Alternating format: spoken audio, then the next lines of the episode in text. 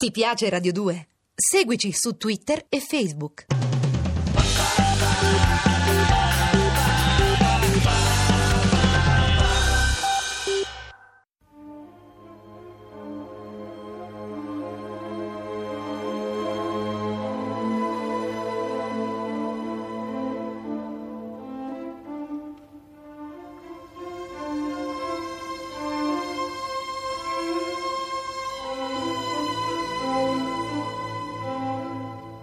La scala per l'inferno. Originale radiofonico in 30 puntate di Valerio Evangelisti. Regia di Massimo Guglielmi.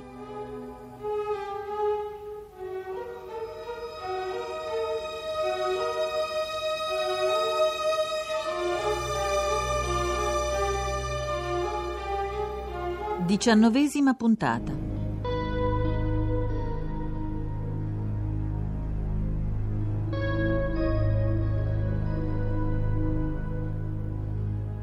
Se le grandi ruote che sono apparse in cielo sono in realtà dei gorghi, significa che costituiscono la foce di un canale scavato nel cielo stesso. Un canale che conduce... Oggi è il 7 settembre. Gli altri se ne sono andati tutti. Vanno ad accogliere quelli che tornano. Quelli di una volta. È essenziale che io sappia dove Marte eserciterà la sua massima attrazione il 7 settembre, perché è lì che Satana scatenerà il suo esercito di demoni.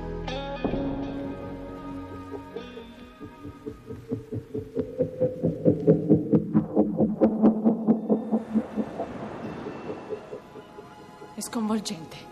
Anche Samuele, il mio paziente, nel suo delirio attribuisce un valore speciale alla data del 7 settembre, il giorno che qui a Tiarafe coincide con la festa del diavolo.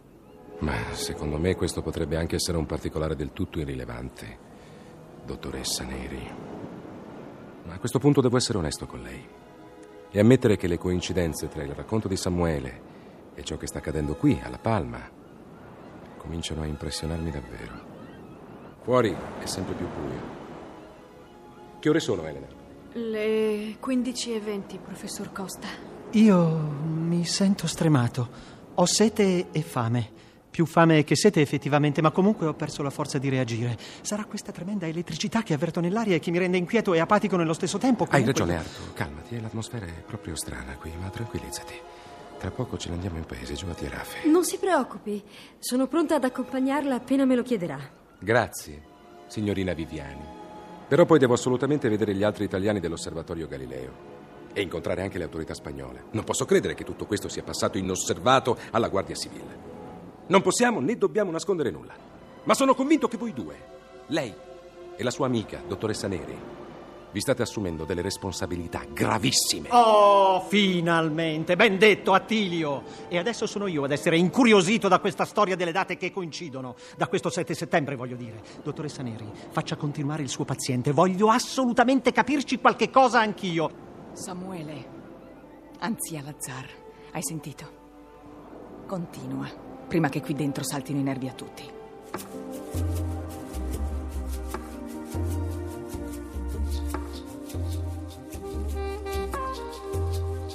Finimmo di mangiare e tornammo alle stalle.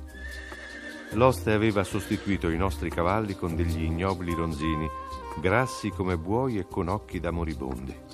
Ei mi ricandò su tutte le furie, ma non c'era nulla da fare.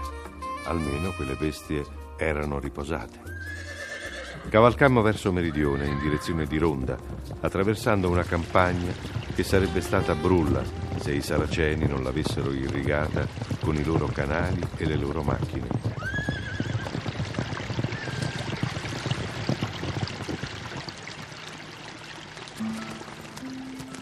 Al-Khatib, cosa sono quei bilancieri giganteschi? Servono a spingere l'acqua oltre i dislivelli. Li chiamiamo Shaduf. I visigoti che hanno abitato queste terre prima di noi le credevano sterili, ma noi abbiamo saputo vincere il deserto. La capacità di rendere fertile il deserto non giustifica un'occupazione. Stavo pensando a cose più importanti.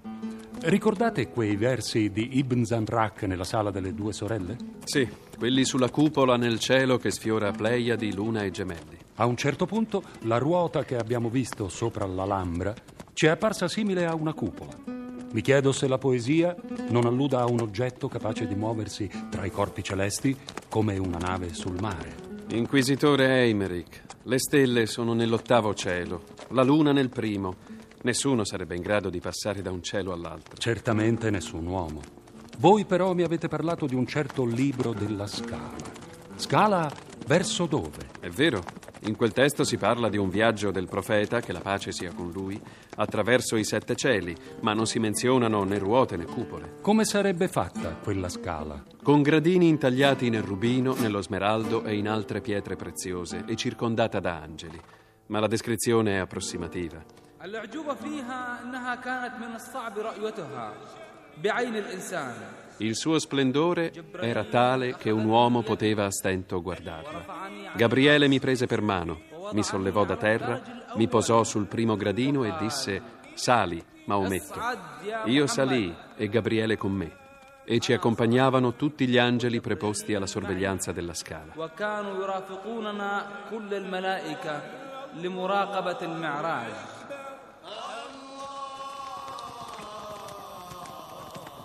Fantasie insensate che sfiorano la bestemmia. A volte favole e leggende trasfigurano qualcosa di reale. Non in questo caso.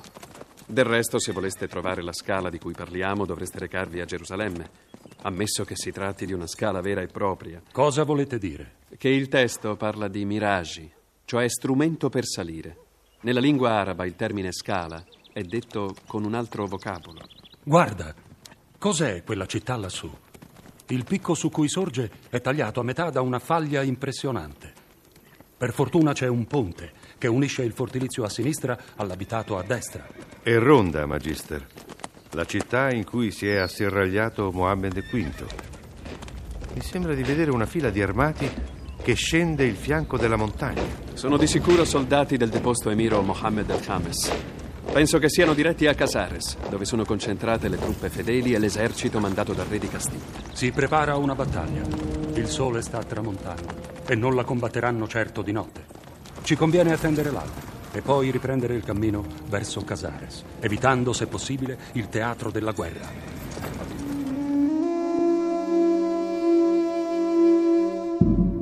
Ci sistemammo in una spianata riparata dagli alberi e dormimmo alla meno peggio. Non prima, ovviamente, che Al-Khatib avesse recitato in ginocchio le sue orazioni serali, con grande sdegno di padre Eimerick. Ancora più grande fu il suo sdegno quando, svegliatosi all'alba, lo trovò intento a recitare le preghiere del mattino. Ordinò la partenza immediata, ma il nostro tragitto non fu lungo. Meno di un'ora dopo, su un poggio distante, vedemmo abbarbicata una fortezza turrita, circondata da un candido villaggio, certamente Casares. Ai piedi dell'altura si estendeva una piana quasi priva di vegetazione. Però quella valle era gremita di uomini accovacciati e immobili, aggrappati a lance lunghissime, fitte come una foresta di metallo.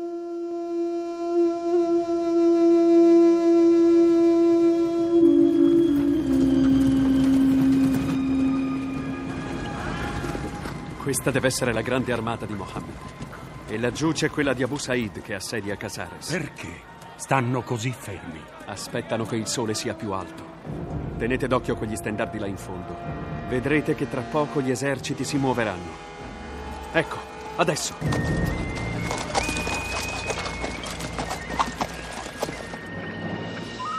Si sono fermati di nuovo.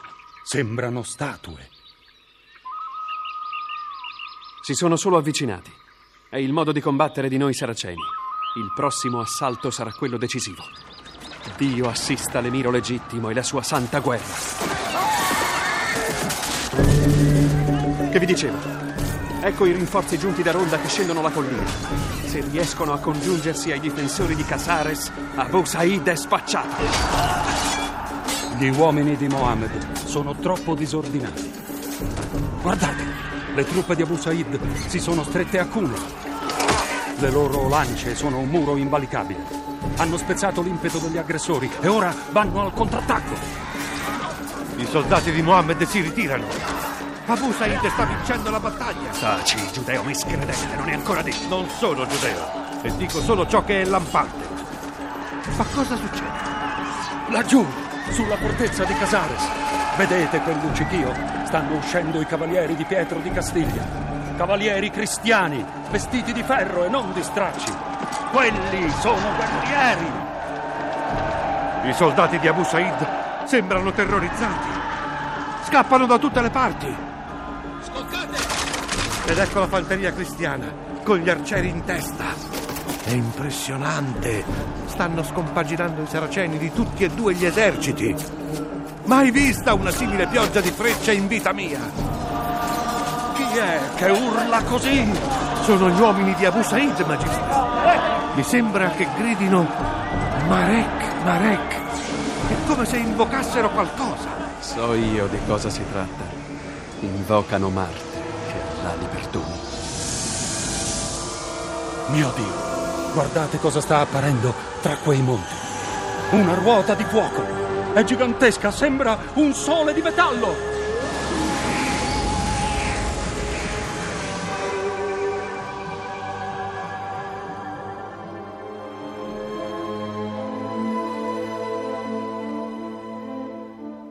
Avete ascoltato La Scala per l'Inferno con Michele Gammino, Paola Roman, Sergio Troiano, Daniela Calò, Valeriano Gialli, Germana Pasquero, Alessandro Iovino, Danilo De Girolamo.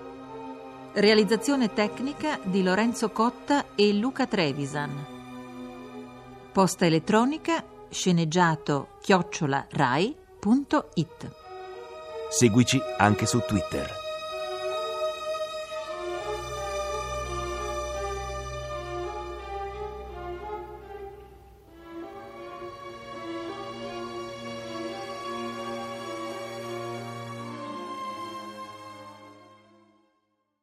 Ti piace Radio 2? Seguici su Twitter e Facebook.